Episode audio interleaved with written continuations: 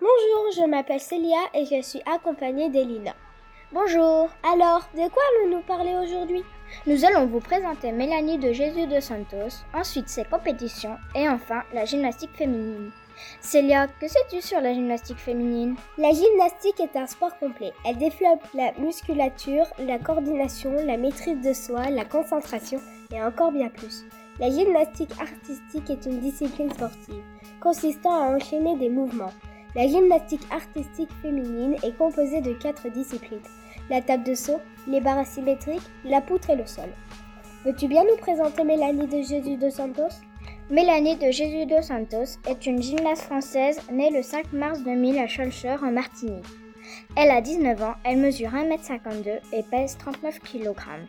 Que sais-tu sur ces compétitions? Au championnat du monde, elle est arrivée troisième en 2017.